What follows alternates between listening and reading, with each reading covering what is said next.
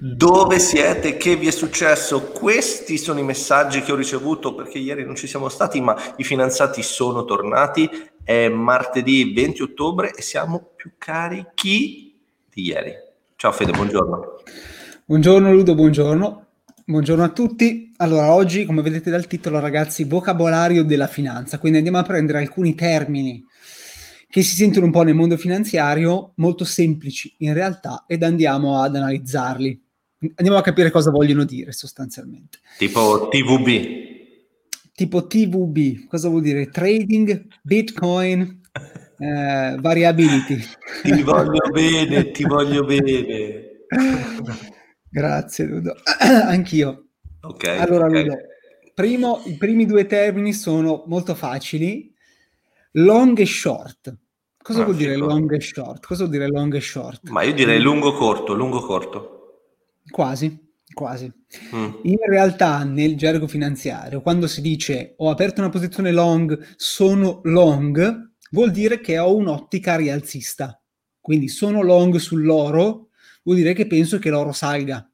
Sono long sulle azioni ENI, vuol dire che ho aperto una posizione long, quindi speculo che salga, o penso che salga, ok? Invece short è esattamente il contrario, per cui sono short sulle azioni Fiat, sono short sul mercato, sulla commodity del rame, ok? Penso che invece il prezzo, il valore scenda. Questo è molto chiaro, no?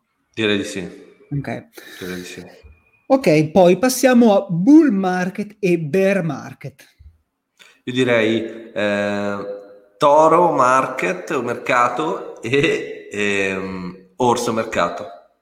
Bravissimo. Abbiamo mercato orso e mercato toro. Mercato orso è il mercato ribassista, quindi bear market uguale mercato ribassista. Mercato toro invece mercato rialzista. Tu sai perché questi due animali sono associati, il toro al movimento rialzista e l'orso al movimento ribassista? Allora, mi sa di sì. Sì, l'avevamo già visto. Mi sa potrebbe essere che tipo l'orso quando attacca dà le zampate e dà verso il basso, invece il toro ti solleva, una cosa così. Bravissimo. Allora, yes. Il bull ti colpisce dal basso verso l'alto, quindi ti incorna dal basso verso l'alto, quindi ha una spinta dal basso verso l'alto rialzista, mentre l'orso, se lo incontri, ti tira le zampate dall'alto verso il basso, quindi ha una forza, una spinta al ribasso. Ok. Easy. Poi andiamo qua. Allora, stop loss e take profit. Allora, ferma la perdita e prendi il profitto. Sembra tipo una rapina. Vai. Sì, bravissimo. Allora, stop loss, molto semplicemente, è un prezzo al di sotto del quale io decido di uscire dall'operazione e limitare le perdite. Quindi, supponi, tu compri un titolo che vale 10 e poi il titolo scende a 8, a quel punto tu dici a 8 io decido di uscire dal trade e prendere la perdita, quindi non mi avventuro nella possibilità che il titolo possa scendere di più, ok? Mentre invece lo stop loss può essere sia mentale, che anche le piattaforme permettono di posizionare degli stop loss. Tu puoi comprare ENI oggi e dire va bene, ENI sta a 7, se scende a 5 io esco. Invece poi c'è il take profit, quindi compro ENI, se ENI va a 9 io decido di vendere, ok? Quindi è il punto in cui io vado a estrarre il profitto dal mio trade. Va bene, okay? Va bene. Proseguiamo, abbiamo il bid price e l'ask price. Qui vai a complicare il gioco. Bid è puntata, quindi prezzo di puntata, e ask invece richiesta. Sì, diciamo no, di sì. Sì, no. Sì, diciamo di sì. Allora, nei mercati finanziari ci sono gli order book, quindi è l'insieme delle persone che vogliono vendere e comprare un determinato titolo, ok? Il bid price è il prezzo più alto che un compratore è disposto a offrire per un certo titolo. Quindi tu vuoi comprare un'azione Apple, sei disposto a pagare al massimo $100.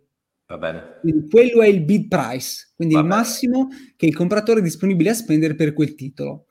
E poi abbiamo invece l'ask price, che invece viceversa è il minimo che il venditore vuole prendere per il suo titolo. Quindi se tu offri un massimo di 100, quindi il bid price è 100, ma nessuno è disponibile a vendere al di sotto dei 102, quindi l'ask price è 102, abbiamo uno spread bid e ask price di $2 o €2. Mi segui? Sì. Quindi bid price il massimo che un compratore è disponibile a spendere per quel titolo, ask price invece è il prezzo al di sotto del quale nessuno è disponibile a vendere. Però Fede, vorrei dire due cose. La prima è che gli spettatori in diretta secondo me possono chiederci delle domande se hanno dei dubbi su alcuni termini del vocabolario della finanza. Questa è la prima cosa. La seconda cosa invece riguarda quello che dici, cioè se c'è, come dire, un intervallo tra prezzo di offerta e prezzo di domanda, perché quando tu compri un titolo hai solo un prezzo? Allora, tu quando compri un titolo puoi... Questo è un altro termine che aveva affrontato. Puoi fare un ordine market order. Quindi tu puoi dire, io compro al prezzo di mercato, che di solito corrisponde a quello che è l'ask price. Per cui dovrebbe corrispondere all'ask price. Per cui se tu vuoi comprare un'azione Amazon e l'offerta di chi la vuole vendere è a $100, e tu fai un market order, automaticamente la piattaforma ti compra il titolo a $100, quindi va a matchare quello che è l'ask price. Ok?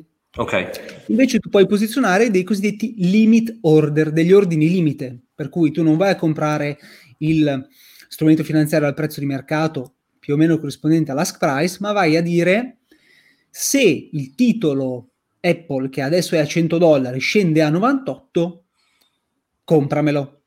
Ok? Quindi tu vai a inserire un ordine all'interno dell'order book. Quindi di solito quando vedi che l'ordine viene inserito subito è perché la condizione è market order, che va a prendere direttamente quello che è l'ask price. Ok, va a prendere l'ask price, va bene. Sì. Va bene. Poi abbiamo altri due termini, sono asset e liability.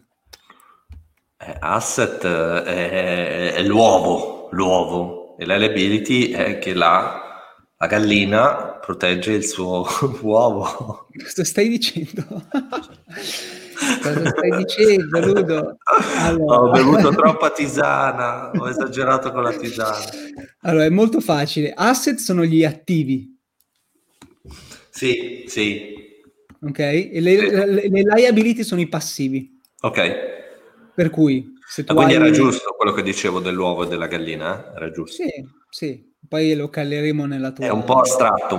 Lo caleremo nel tuo esempio. Esatto. Per cui asset, se tu hai un'automobile che hai pagato interamente, magari non c'è un mutuo, non c'è un finanziamento, quello è un tuo asset, per cui è un attivo. Uh-huh.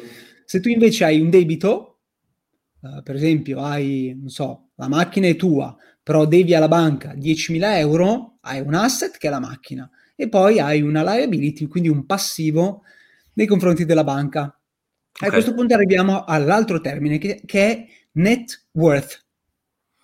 Ok, io direi net patrimonio netto. Patrimonio netto, quindi la differenza che c'è tra asset e liability. Quindi se tu hai la macchina intestata, il motorino intestato e magari anche una casa intestata, se sei fortunato, hai asset per 100 e hai un debito verso la banca o verso tuo zio per 50. Ok? Sì. Quindi hai un net worth positivo di più 50, quindi è il patrimonio netto. Okay. Ti seguo. Patrimonio netto che può essere anche negativo, per cui se tu hai la macchina e il motorino e poi hai un debito verso qualcuno di superiore ai tuoi attivi, ai tuoi asset, hai un net worth che è negativo. Ok? Va bene. Ultimo termine. Questo è facile, stock option. Sono quelle che prendo io. Quelle che mi danno a fine anno, praticamente se io raggiungo i risultati, a fine anno mi danno queste azioni alla mia società, mi pagano con le azioni, giusto? Sì, più o meno giusto. Per cui, esatto, allora, di solito sono degli strumenti che vengono dati ai dipendenti, o agli stakeholder per andare ad allineare il loro interesse con quello dell'azienda per cui lavorano. Ok? Forse vorresti dire anche stakeholder, cosa vuol dire? Stakeholder sono in qualche modo tu, tutti gli operatori interessati all'andamento di una certa società.